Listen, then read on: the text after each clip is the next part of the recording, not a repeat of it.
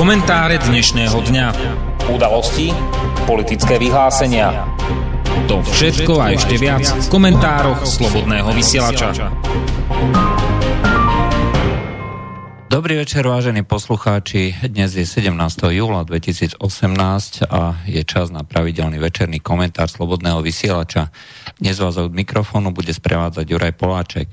E, dnešný deň by sa dal nazvať dňom výročí. E, v prvom rade dnes bola tlačová konferencia e, bývalého premiéra a predsedu strany Smer sociálna demokracia Roberta Fica, ktorý pripomenul dnešný pamätný deň deklarácie slovenskej zrchovanosti, ktorú vlastne prijali v roku 1992 poslanci vtedajšieho E, parlamentu Slovenskej republiky a e, to bol vlastne prvý predpoklad k tomu, aby mohla byť vyhlásená ústava a neskôr v roku 1993 vyhlásená samostatná Slovenská republika. E, toto je výročie samozrejme veľmi významné a budeme sa k nemu vrácať každý rok. A treba, aby sme sa k nemu vracali, pretože Slovenská republika bez ohľadu na to, čo si ľudia hovoria, je, je skutočne e, úspešným príbehom. E, je e, príbehom toho krajiny, ktorá sa nestratila, ktorá prvýkrát v modernej histórii získala samostatnosť mierovou cestou v mierových časoch a dokázala prežiť sama a dokázala byť skutočne rešpektovaným členom toho medzinárodného spoločenstva. V tomto má Robert Fico pravdu a treba si pripomínať tieto kladné stránky a samozrejme hovoriť aj o záporných, ale e, to nie je účelom toho dnešného dňa. Napriek tomu e, sa budeme venovať e, skôr ďalším výročiam, ktoré spolu, aj keď nie príliš úzko, ale predsa len súvisia. Pre 4 rokmi, 17. júla 2014, padlo lietadlo malajských aerolínií Boeing 777 letu MH17. No, okamžite po páde bola boli vyťahnuté vlajky nenávisti, dá sa povedať, e, bolo okamžite obvinené e, Rusko e, z tohto činu, respektíve tí povstalci na území, kde to lietadlo dopadlo a okamžite teda bolo jasné už v prvých minútach, kto je za to zodpovedný. To nasvedčuje viac ako jasne a úplne zreteľne, že toto bola vec, ktorá bola um, skutočne v režii uh, niekoho, uh, alebo uh, veľmi dobre vedia jednotlivé strany, kto za to môže a zrejme na tej, či už na tej strane tých opolčencov alebo na strane Ukrajiny je vynik, bol vynik známy okamžite v priebehu prvých pár minút. Čiže to obviňovanie e, a Ukrajina e, bola hneď od začiatku e, si vedomá toho, že tu došlo k zostreleniu toho lietadla bez akéhokoľvek vyšetrovania, bez čohokoľvek, tak to obviňovanie prevzali neskôr aj všetky ostatné krajiny a zostrelenie toho lietadla okamžite viedlo k vyhláseniu tých tzv. oborových sankcií. Dovtedy sankcie voči Rusku kvôli Krymu pozostávali len e, zo sankcií voči osobám, ktoré sa zúčastňovali na vyhlásení e, tej samostatnosti Krymu od Ukrajiny a následne potom k pričleneniu Ukrajiny k územiu Ruskej federácie.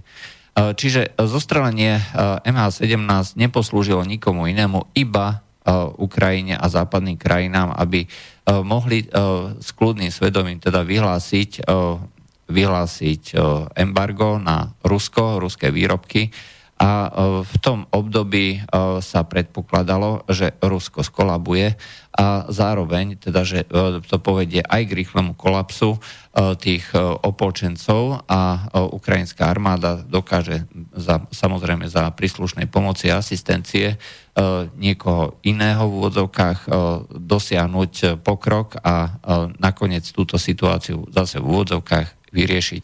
Nestalo sa nič z toho. E, Rusko je po štyroch rokoch e, dneska ďaleko silnejšie, ako bolo v roku 2014, e, napriek tomu, že sú na neho uvalené obrovské sankcie, nevýdané v mierových časoch a zároveň tieto sankcie viedli k lokalizácii ruskej výroby mnohých výrobkov a viedli k zachovaniu a prehlbeniu potravinovej samostatnosti Ruska. Rusko je dnes prakticky potravinovo sebestačné, nemusí sa spoliehať prakticky na nikoho, dokonca v niektorých produktoch sa stalo svetovým lídrom vo vývoze týchto potravín, potravinárskych produktov. Takže je to doslova fiasko toho, čo Západ chcel a k čomu chcel vlastne dospieť. Ďalším výročím, ktoré má teda ktorý je určitým oblúkom k tejto dnešnej situácii, a k tomu sa dostaneme počas komentáru, je, to je výročie vyvraždenia rodiny Romanovcov, posledného cárskeho rodu ruskej, ruského impéria. Treba povedať, že Rusko, tak ako v súčasnosti aj v minulosti, malo jednu vadu. Existovalo. Jednoducho to bola krajina, ktorá bola veľkým lákadlom. Zdánlivo veľmi jednoducho dobývateľná, pretože nemala žiadne nejaké prírodzené hranice, prírodzené prekážky. Tá geológia alebo geopolitika Ruska vyslovene ponúka tým invázným jednotkám rôzneho druhu, aby sa pokúsili získať to územie vtedajšieho Moskovského veľkokniežastva a neskôr Ruského impéria. A to sa nikomu nepodarilo. Nepodarilo sa to ani rádu teutonských rytierov, nepodarilo sa to ani Poliakom, ktorí v roku 1610 uh, vlastne vtrhli, respektíve polsko-litovskému Polsko-Litovskej únii, ktoré v roku 1610 vtrhli do, do Moskvy, obsadili Moskvu, ktorú až v roku 1612 oslobodili od Poliakov spojené vojska vtedajších kniežat a celého, v podstate celého ľudu rolníkov. Vtedy e, došlo k voľbe nového panovníka, pretože to bolo obdobie e, tzv. Žid Dimitria, e, to znamená, keď sa o moc uchádzali viacerí, viacerí panovníci po vymretí predchádzajúceho panovníckého rodu. A došlo ku voľbe nového panovníka a k výberu z nejakých štyroch mien. Jedno z tých mien bolo známe, bol to bol to uh, Michal Fiodorovič Romanov, ktorý bol zvolený 1613 za panovníka a tým jednak skončilo obdobie smuty, to znamená smutných časov, časov, kedy Rusko bolo na kolena, kedy vymieralo a potácalo sa vo vojnách a začalo, začal ten príbeh rodu Romanovcov. Za e, čias rodu Romanovcov sa z toho moskovského veľkokniežastva stalo e, ruské e, impérium, ktoré od toho 18.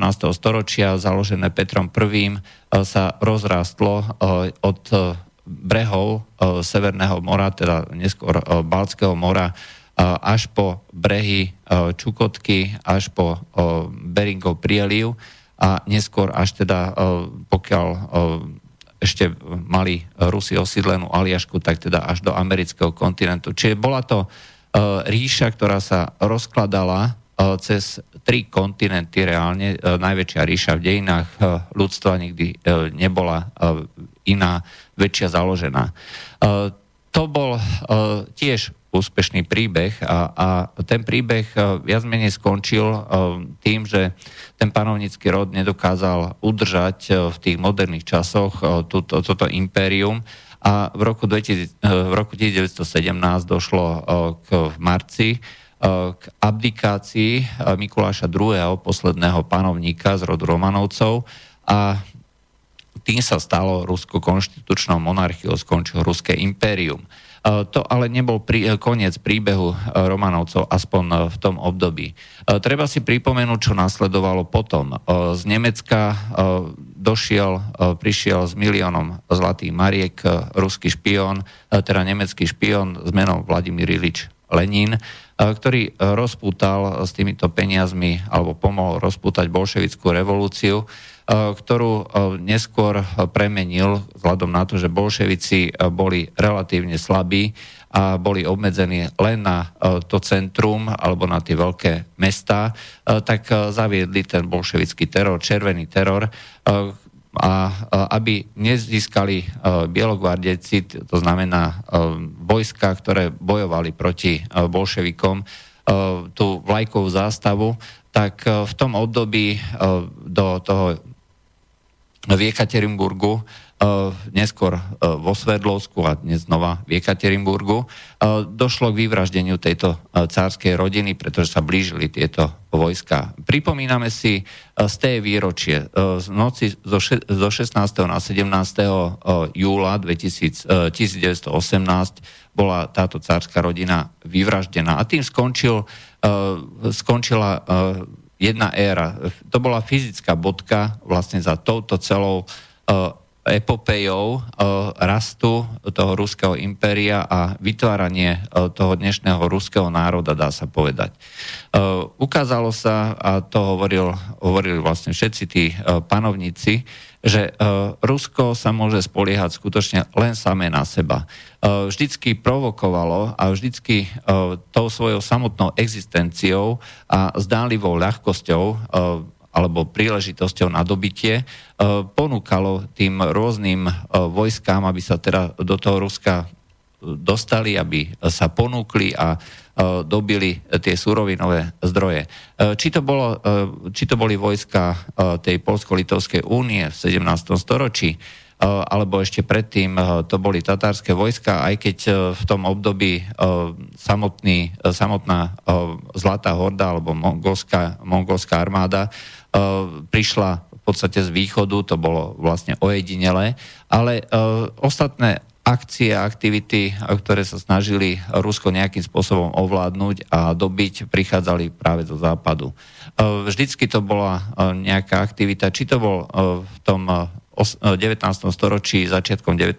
storočia Napoleon, ktorý skončil neslávne, alebo potom v tom 20. storočí to boli hitlerovské vojska, ktorý takisto skončil neslávne. Ukazuje sa, že voči Rusku sa každá takáto akcia končí zle. Eh, či to boli tie sankcie, či to, bola, či to bol priamy útok a v podstate sankcie sú vojna skutočne taká istá ako všetky ostatné, len neumierajú pri tom ľudia, pretože tie formy a tie rozsah sankcií, ktorý bol prijatý na Rusko, je nevydaný v modernej histórii a skutočne voči krajine tohto typu je porovnateľný s vyhlásením vojnového stavu, ostrého vojnového stavu. Takže aj v tom 21. storočí e, Rusko dokázalo odolať a ukazuje sa, že jedinou metódou alebo jedinou formou, ako je možné Rusko zlomiť, je snažiť sa ho e, vlastne rozdeliť. To si uvedomujú e, všetci tí, ktorí, ktorí voči Rusku útočia. Snažia sa vytvoriť alebo hľadať slabé miesta, kde by bolo možné pôsobiť a tú spoločnosť nejakým spôsobom rozdeliť na nejaké skupiny. A pokiaľ je, bude možné takéto čosi, tak samozrejme potom Rusko stratí tú výhodu jednak toho zázemia, veľkej hĺbky, tej strategickej hĺbky, ale tiež veľkého množstva toho priestoru, kde môže komunikovať s rôznymi krajinami cez vlastné územie, takisto stráti zdroje týchto rôznych surovín, cez ktoré môže vplývať na okolitý svet. Ukázalo sa, že aj toto zlyhalo, aj pretože tie snahy o rozdelenie, o rozdelenie či už vtedaj, vtedajšieho Sovietskeho zväzu na začiatku toho 20. storočia počas občianskej vojny. To sa nepodarilo vlastne odtrhnúť nejaké územia, nepodarilo sa ani rozdeliť Rusko, dnešné Rusko po rozpade Sovietskeho zväzu tak vlastne ten rozpad samozrejme začal tým, že sa oddelili hlavne tie stredoazijské republiky, ktoré boli súčasťou toho ruského impéria a od toho 18. 19. storočia boli začlenované a boli teda správované cárom.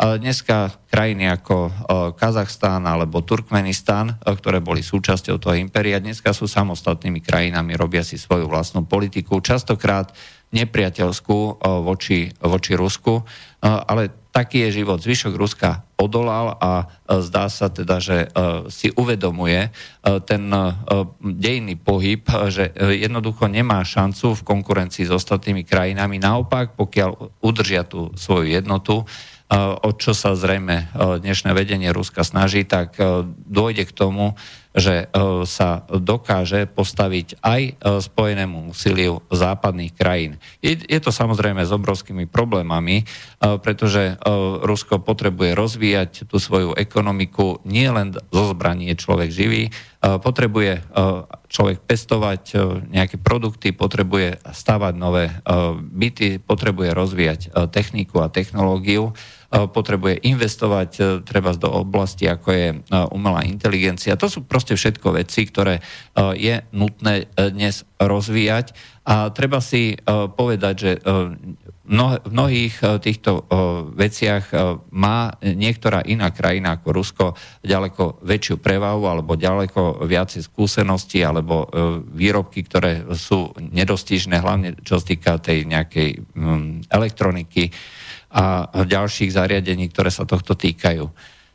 To znamená, že Rusko musí kooperovať, ale zároveň si uvedomuje, že si musí aj vyberať partnerov a zdá sa, že sa takýmto spôsobom dokáže v tom globálnom svete pohybovať ďaleko flexibilnejšie ako všetky ostatné krajiny, ktoré na Rusko či už útočia, alebo chcú nejakým spôsobom konkurovať. Tá výhoda Ruska, jednak veľká rozloha, jednak veľké množstvo surovinových zdrojov a netreba zabudnúť ani na veľmi e, sofistikovaný zbrojný výskum, e, stále umožňuje e, vlastne pôsobiť na tom globálnom trhu tam, kde sú silné stránky Ruska a následne pôsobiť alebo si kupovať, dá sa povedať, za to, čo je jedinečné, tie rôzne, rôzne produkty, ktoré potrebuje. Čo je ale dôležité, je, eh, že eh, si to začínajú uvedomovať minimálne aspoň na strane eh, toho súčasného vedenia Spojených štátov, že všetky tieto akcie a aktivity boli neúspešné. Vladimír Putin práve dnes sa vyjadril, že, alebo v dnešných médiách to bolo zverejnené, že Rusko je príliš veľké a príliš dôležité na tom globálnom trhu, aby ho bolo možné izolovať. Nejde to. Nejde to, a to si zrejme uvedomujú všetci, e, všetci ktorí sú e, tu, e, dokáže si obrániť to svoje územie, dokáže si vytvoriť podmienky pre rast vlastnej populácie, čo je takisto nevýdané v dnešnej civilizácii, pretože to, čo je dneska zameraná západná spoločnosť, je na prežívanie jedincov, na izoláciu jedincov a spoliehanie sa na E, na to, že štát sa postará, e, tak e, Rusko ide inou cestou, nie aby si dovážalo migrantov na doplnenie teda svojej živej sily, ale podporuje rodiny a mimoriadne rýchlo rastie počet detí, ktoré, kde už majú troch alebo štyroch súrodencov. Je to úžasné a tých, tie počty rodín s takýmito, s takýmito množstvami detí dneska idú do desiatok tisíc. Takže e, toto je e, dnešné Rusko, ktoré sa spolieha na vlastné síly nielen e, v oblasti potravy, nielen v oblasti vedy, v oblasti výskumu surovín, ale dokonca už aj v oblasti ľudských zdrojov. Uvedomuje si, že nikto to za neho nespraví.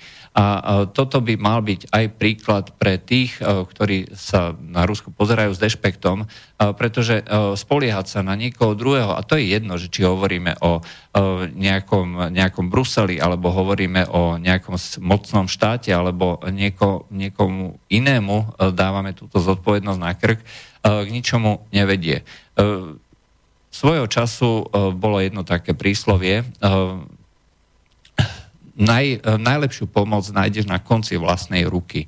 A to sa týka vlastne nielen človeka jednot, ako jednotlivca, ale týka sa to aj rodiny ako takej, pretože to by mala byť základná jednotka spoločnosti.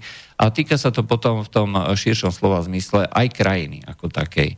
Nepotrebujeme veci ako eh, eurofondy, nepotrebujeme eh, prakticky nič. Eh, potrebujeme len, aby sme si pripomenuli, že sme krajinou, ktorá dokázala sa postaviť na vlastné nohy, dokázala sa napríklad aj oddlžiť, čo sa týka nejakého bankového sektora, kde sme spálili vlastne tie zlé pôžičky z Vladimíra Mečiara, to bolo vlastne nejakých 100 miliard vterajších korún, Dneska by to bolo možno 3 alebo 5 e, miliard, ak zarátame infláciu v eurách. A toto všetko, e, toto všetko sme dokázali bez eura, bez nejakých fondov a ďalších, ďalších vecí. Čiže všetky tieto, tieto, či už ekonomické, spoločenské, kultúrne, dokáže či už rodina alebo krajina zvládnuť sama. Nepotrebujeme na to ani pomoc, nepotrebujeme na to ani migrantov. Tak ako dokázalo sa Rusko postaviť, zoprieť a jednoducho dokázalo odolať aj počas takých kríz, ako bolo, bolo vlastne začiatok toho zániku, či už toho impéria, alebo vtedajšieho sovietského zväzu, prečo si z toho nebrať príklad. A ako hovorím, toto je niečo, na čo si treba pripomínať a o tomto sú vlastne tie rôzne výročia a o tom sú rôzne udalosti, ktoré umožňujú pozrieť sa na tú perspektívu z takého komplexného pohľadu, či z, tej nejakej vzdialenejšej perspektívy, nie z perspektívy ideológie, z perspektívy E, niečo iného. A takto môže slúžiť ako príklad e, prakticky každá krajina, nielen Rusko, môže to byť Spojené štáty, môže to byť e, nejaká iná krajina, ktorá má za sebou nejaký úspešný príbeh. A ten úspešný príbeh je vždycky o tom istom. Nikdy sa netreba spoliehať na niekoho cudzieho. Niečo ako Marshallov plán, ktorý viac menej bol súčasťou toho E, postavenia západnej Európy, e, kde boli dávané pôžičky, e, pôžičky zo Spojených štátov, ale kde zároveň tieto štáty museli akceptovať to, že bude dolár rezervnou menou, že pôžičky sa budú brať v dolároch ako takých, že sa bude vlastne financovať aj rast toho amerického priemyslu a americkej ekonomiky tak toto je ojedinelá záležitosť. Nie vždy to funguje a e, zároveň to slúžilo e, viac menej k tomu, čo máme dnes. Máme tu nejaké globálne impérium, e, ktoré sa snaží udržať na tom vrchole potravinového reťazca, snaží sa udržať tú svoju menu ako rezervnú menu pre všetky krajiny na svete, aj napriek tomu, že sa zadlžuje a že začína byť veľký problém prefinancovať e, tieto všetky náklady na udržiavanie toho impéria.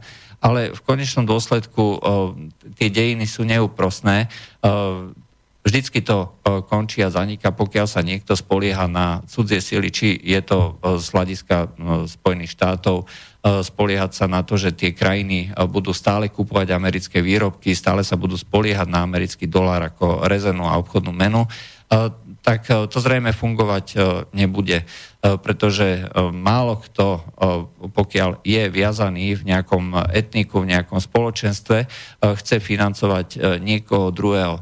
To samozrejme môžu robiť ideologickí pracovníci a tvrdiť teda, že so Spojenými štátmi na väčšie veky a nikdy inak, ale väčšina ľudí má iný názor. E, samozrejme, e, každý si chce riadiť tú svoju spoločnosť sám, e, tú svoju krajinu. A či je to mesto, či je to, či je to nejaké sídlo, dedina, rodina, alebo vlastná, vlastná osoba, aj tak takáto je vždycky postupnosť. A tie jednotlivé ciele vždycky zanikajú, alebo možnosť budovať niečo, niečo veľké, zanikajú vlastne vo svetle toho tej identity, e, ktorá je zdieľaná, ktorá je spoločná. Pokiaľ tá identita neexistuje, nie je dostatočne silná, e, tak e, nie je ani možnosť takéhoto čohosi. to znamená, aby sa udržalo niečo podobné. Práve preto vlastne v tých veľkých krajinách a veľkých rôznych veľmociach funguje to zdieľanie identity, posilňovanie identity. Či je to Spojených štátoch, hej, vyznávanie úcty v vlajke, kde deti sa povinne teda musia ráno pozerať, že ako ide hore vlajka a podobne, kde ľudia majú povinne skoro, samozrejme, berú to ako dobrovoľnú aktivitu, kde majú vlajku pred svojim domom. Podobne je to aj v iných veľkých krajinách, ako je, ako je Rusko, kde, kde zdieľajú naprieč celou krajinou tú spoločnú identitu viazanú na tie inštitúcie, kde nezáleží na tom, akej farby som, akého náboženstva som. Dôležité je, že sme súčasťou jedného veľkého spoločenstva, ktoré má spoločnú kultúru, ktorá sa vyvinula na celom tomto území za tie stáročia toho spoločného, spoločne zdieľanej identity. A toto všetko tu jednoducho chýba. Či je to v rámci Európskej únie, či je to v rámci, v rámci Spojených štátov, alebo teda toho impéria, ktoré Spojené štáty si za posledné 10 ročia vytvorilo. Preto to nemôže byť úspešný projekt, pretože neexistuje vlastne to pradivo, ktoré by to nejakým spôsobom dávalo dokopy. A čo je najväčšia chyba, nie je možné ani takýmto spôsobom vlastne prijímať nových migrantov. Francúzsko, ktoré vyhralo teraz majstrovstvo sveta, má futbalistov, ktorí sa cítia ako Francúzi. Môžeme, môžu sa tí mnohí kritici tohto, tohto javu, že veľká časť toho futbalového manšaftu je teda nie biela, ale teda čierna pochádza z Afriky, či už zo Severnej alebo rovníkovej Afriky, tak Dôležité ale je, že títo ľudia zdieľajú tú spoločnú kultúru, spoločnú ústu k tým inštitúciám. Sú to Francúzi ako repa akurát iných, inej farby kože. A toto je vlastne spôsob, ako je možné, povedzme, integrovať, a zrejme si to takto aspoň veľmoci predstavujú, že takto je možné integrovať nejaké menšiny, ale toto nefunguje pri e, krajinách, e, ktoré nemajú takú dlhú tradíciu toho veľmocenského ovládania a integrovania týchto rôznych, e, rôznych minorít a rôznych náboženstiev. Preto napríklad v Anglicku nebol dôvodom Brexitu povedzme príliv nejakých moslimov alebo ľudí z tých bývalých kolónií, ale naopak dôvodom Brexitu bol príliv ľudí, ktorí nezdielali tú anglickú identitu, alebo Angličania cítili, že to nie je súčasť tej ich identity. A to boli práve tie krajiny východnej Európy, ktoré boli odveky považované za tých, povedzme, menej cenných z hľadiska toho politického kde, ako sa ukázalo v tom roku 1938, sme boli skutočne len materiálom na to, aby sa s nami mohli robiť obchody. To sa nezmenilo. A to sa zrejme nezmení ani nikdy. Hovoriť o tom, že Nemecko nás bude považovať za, partnerom, je, za partnerov, rovnocených partnerov, je skutočne sypanie si piesku do očí a zakrývanie si tie oči pred realitou. E, toto nemá vôbec žiaden, žiadne opodstatnenie. Hovoriť o tom, že e, každá takáto krajina e, má právo na samostatnú existenciu, je samozrejme pravda, týka sa to Slovenska, týka sa to Nemecka, Ruska a tak ďalej, ale v konečnom dôsledku to vždycky vedie k tomu, že každý si musí zrátať 2 a 2 a vedieť, aká je teda realita.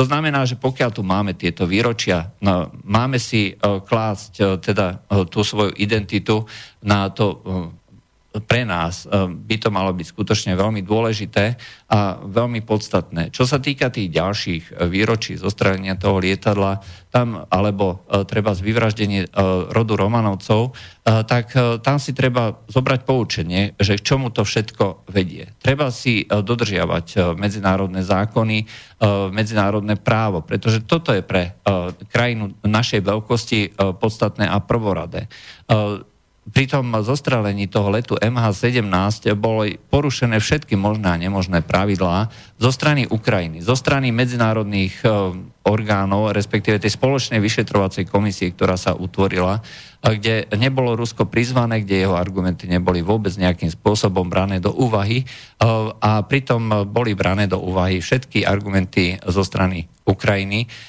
To znamená krajiny, ktorá je reálne podozrivá, dôvodne podozrivá, že porušila svoje práva, teda svoje povinnosti pri správovaní vzdušného priestoru. Toto je niečo, čo sa všetkým krajinám vždycky v konečnom dôsledku vypomstí a vypomstí sa práve tým, že sa rozpadne možnosť komunikácie a nakoniec bude vládnuť len právo silnejšieho. Toto je niečo, čo pre našu krajinu, ako malú krajinu, je absolútne nepriateľné. Vyšetrovanie toho, toho prípadu nám ukazuje, že takto sa nemôže všetko diať. Rovnako ako sa nemôže diať vyšetrovanie toho prípadu Skripalovcov, vyšetrovanie ďalších vecí, ktoré E, sú e, doslova zakrývané e, a doslova manipulované, len aby sa neprišlo na to, že my ignorujeme všetky zákony a že útočíme proti Rusom len preto, lebo tí Rusi sa nám jednoducho nechcú podať. Na poslednej schôdzke Vladimíra Putina s Donaldom Trumpom Vladimír Putin otvoril obrovskú kauzu, ktorá musela doslova zmraziť všetkých, všetkých tých ľudí, ktorí sa cítia súčasťou toho tzv. deep state, a, ktorá vlastne hovorila o tom, že Vladimír Putin má dôkazy o tom, že boli spreneverené peniaze v hodnote 1,5 miliardy dolárov človekom, ktorý sa volá e, Bill Browder a ktorý e, je zapletený vlastne do tej kauzy e, Magnitsky a schválenie zákonov Magnického len za to, že financoval nielen teda kampaň Hillary Clintonovej, ako tvrdí Vladimír Putin, 400 miliónmi dolárov, ale aj nejakých ďalších kongresmenov a senátorov a doslova uplácal týmito peniazmi, aby sa neprišlo na to, že je človekom, ktorý stojí za E, zmrazením e, týchto rusko-amerických e, vzťahov. A to, to, že to všetci ignorujú, to len hovorí o tom, že si znova zakrývame oči pred realitou, že si myslíme, že Rusko je možné poraziť tak, ako sme porazili Muamara Kadáfiho, ktorý takisto financoval kampane bývalého prezidenta Francúzska Sarkozyho ale toto všetko e, časom vždy vyjde najavo. Tak ako vyšlo najavo e, ten prípad s Vladimírom Iličom Leninom, ktorý bol poslaný, e, poslaný do Ruska, Ruského impéria, aby tam urobil svoju úlohu nakoniec vyjde najavo aj čo sa týka prípadu, prípadov, ktoré sú dneska tak hrozne populárne, e, tie rôzne útoky chemickými zbraniami, rôzne kauzy, z ktorých je obviňované Rusko za manipulácie s manipulovanými dátami, manipulovanými médiami.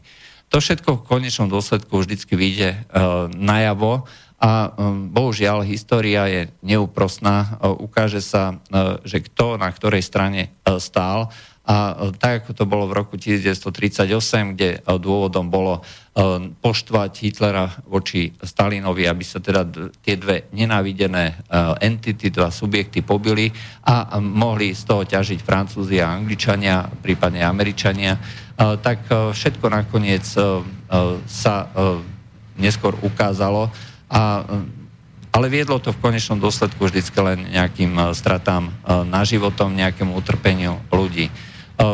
Veľakrát sme sa pri týchto komentároch vyjadrovali na tú tému, že pokiaľ je možnosť sa rozprávať, pokiaľ je možné sa nejakým spôsobom dohodnúť, vždycky je to lepšie. Aj ten najlepší, aj tá najlepšia, najspravodlivejšia vojna je vždycky horšia ako ten, ten najhorší mier.